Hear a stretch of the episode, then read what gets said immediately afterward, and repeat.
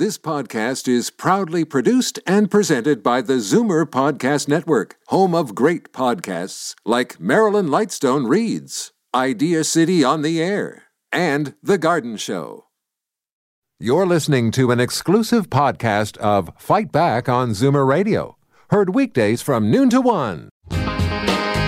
Fight Back with Libby Znaimer on Zoomer Radio with guest host Jane Brown. If you're a small business owner, we want to hear from you about how the COVID 19 pandemic has affected your company.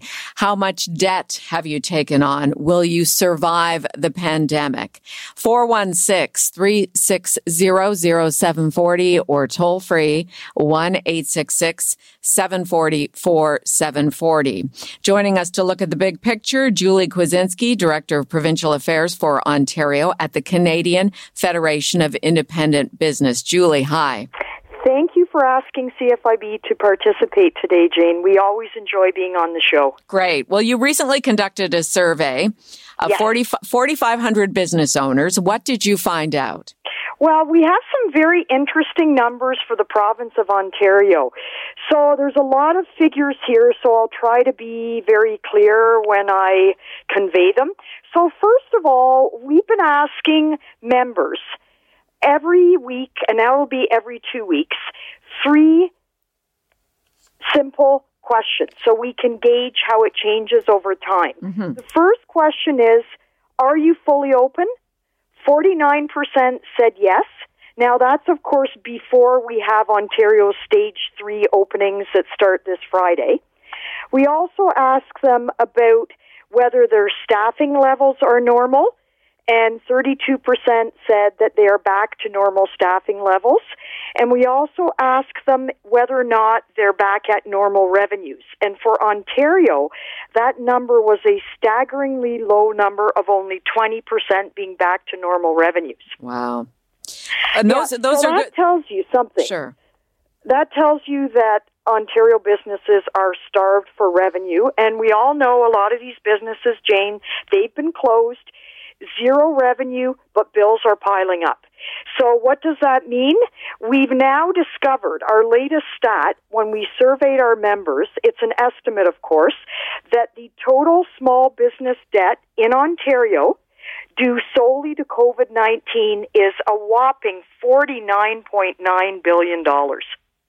And in terms of individual small businesses, what kind of debt are they looking at? That's sort of easier for us to digest. Oh, yes. On average in Ontario, small businesses, and again, solely due to COVID 19 and nothing else, average debt of $152,000 per small business. Now, that is huge for a small business. It is when you think about a lot of small business owners take even very little salary. Imagine losing $135,000 or being in debt by that much. When in Yeah. a normal year, they don't even take that big of a paycheck.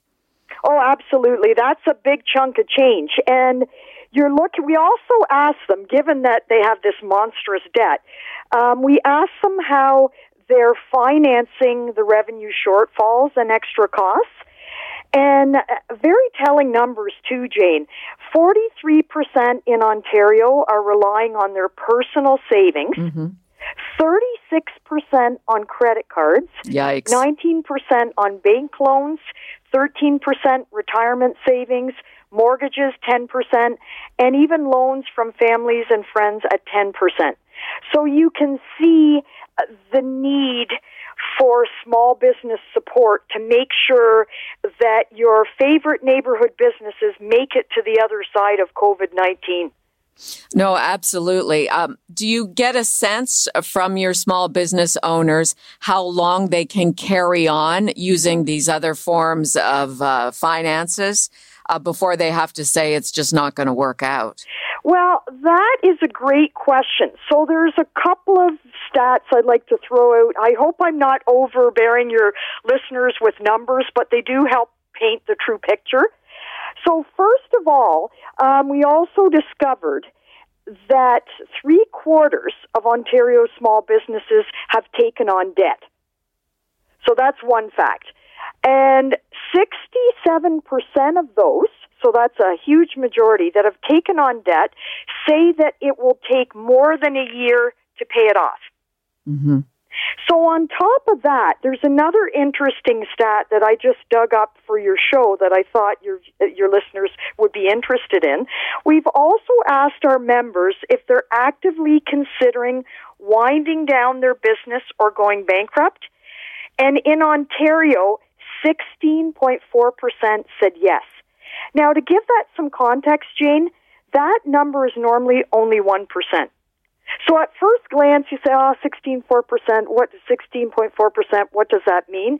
It sure means a heck of a lot when that bankruptcy number usually is around 1% and no higher. Right. I mean, when you consider the unemployment rate, uh, what's happened to it, it doesn't approach 16%. it's getting close to that, but that kind of gives you an apples to apples comparison.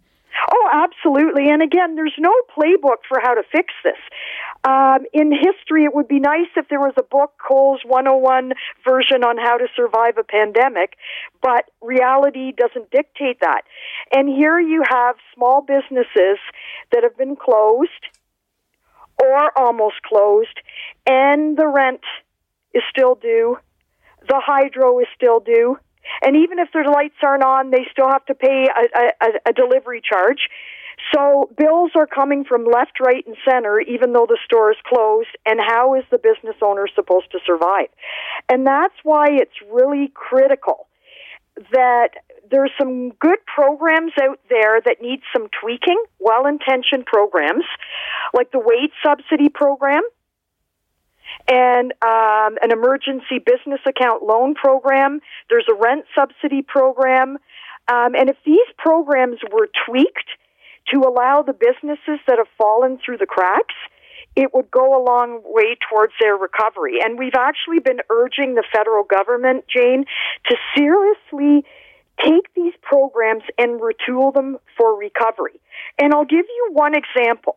The wage subsidy program pays 75% of an employee's salary up to $847 a week. Yes. And that's been extended now to December. to December. Right. So here's the problem, and this is why it needs retooling. Right now, there is a 30% revenue loss test that you must meet to get this funding. So imagine if you're recovering and you're generating some revenues, that threshold's going to cause a problem.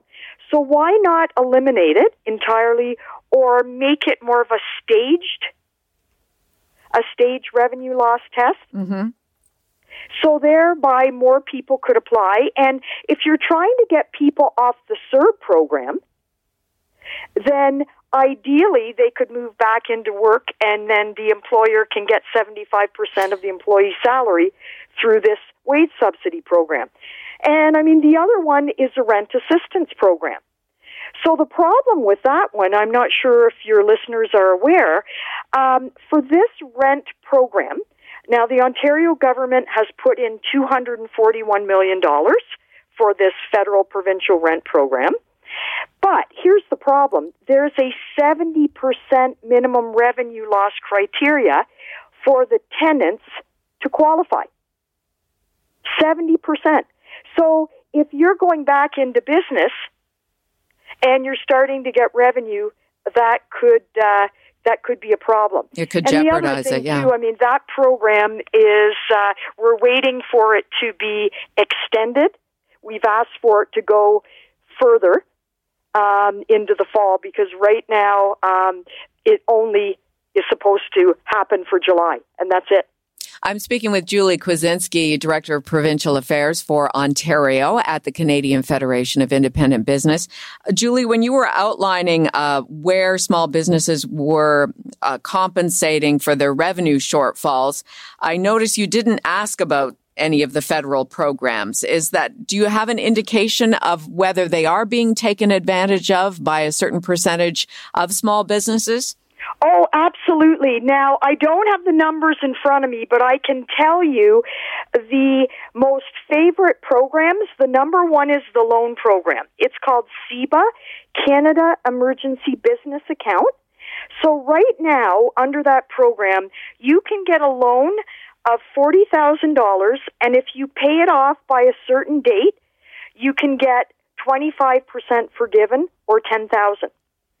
So we're saying to the government, the federal government, why not elevate that to 60,000 and allow 50% rent forgiveness as part I pardon me I said rent forgiveness I meant uh, loan forgiveness mm-hmm. as part of a program that's retooled for recovery.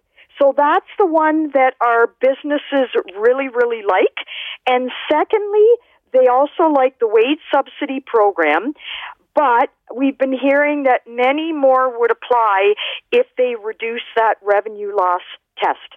Now, eliminated the, it. Now, the Canadian Federation of Independent Business has a lot of pull. What kind of reaction are you getting from the federal government regarding your suggestions about tweaking these programs? Well, it's interesting that you should mention that. Um, we heard yesterday um, and this is just something that I, I heard through the media, so other people might have heard it as well, that the Senate of Canada is recommending a sliding scale for both the wage subsidy program and I believe also the CERB program, the Canada Emergency um, Response Benefit. Yes. So um, I have to check in with my colleagues for the Ottawa team, but I can tell you uh, they've been working fast and furious to, to get the government to move on these things, and we have seen a lot of success because these programs in their original form were a lot different. The government has gradually made changes, especially to the CEBA loan program and those changes have allowed for more and more businesses to qualify. But unfortunately, they need to go further. We are still hearing every day, Jane, from businesses that are falling through the cracks. And I think the sad part in all this is these are really good intention programs and they've already been set up. So you don't have to reinvent the wheel. Why not just tweak what you have and more people can get involved and more businesses can benefit. Especially now, governments need to be forward thinking. How do we take what we have and retool it for recovery? How do we help small businesses get to the other side of COVID 19? Very important questions. We only have a couple more minutes here with you, Julie. Obviously, the most important part of a thriving small business is to have great customers. How can customers help out small businesses or tailor their shopping so that they are uh, moving away from the bigger stores, the bigger chain stores, and supporting their local businesses? Great question, Jane. Thank you. I encourage your listeners to check out www.smallbusinesseveryday.ca where consumers will find information on shop local campaigns, which is very, very important. We're encouraging everyone when you're walking out the door to buy something, think local first, shop local first, and get involved in our campaign, hashtag small business every day, to tell us how important it is to you to be able to get service and goods from your local businesses. And why is it so good for the economy to have a thriving small business community? Well, most people will know that small businesses are the engine of Ontario's economy. That's an oft used phrase. It's very true. And I'll give you a Stats Canada labor force number. 88.3% of private sector jobs in Ontario are created by a small or medium business. That's, uh, that's a telling stat, Jane. It absolutely is. Uh, and in terms of uh, small business owners out there listening, looking for guidance, assistance, uh, would you be able to provide that kind of help to, to people listening who have their own businesses? Absolutely. Call 1 234 2232 and one of our lovely expert business resource counselors will take the call and you don't even have to be a member. Right now, we're also helping businesses who are non members through the COVID 19 pandemic. Okay, let's get that number one more time, a little slowly. Sure. 1 888 234 2232. Great information. Julie, thanks so much for your time today. Pleasure, and thanks again for asking P- CFIB to participate, Jane. Okay, Julie. Love your energy. Thank you. Thank you. Bye, Jane. Julie Kwiecinski, Director of Provincial Affairs for Ontario at the Canadian Federation of Independent Business.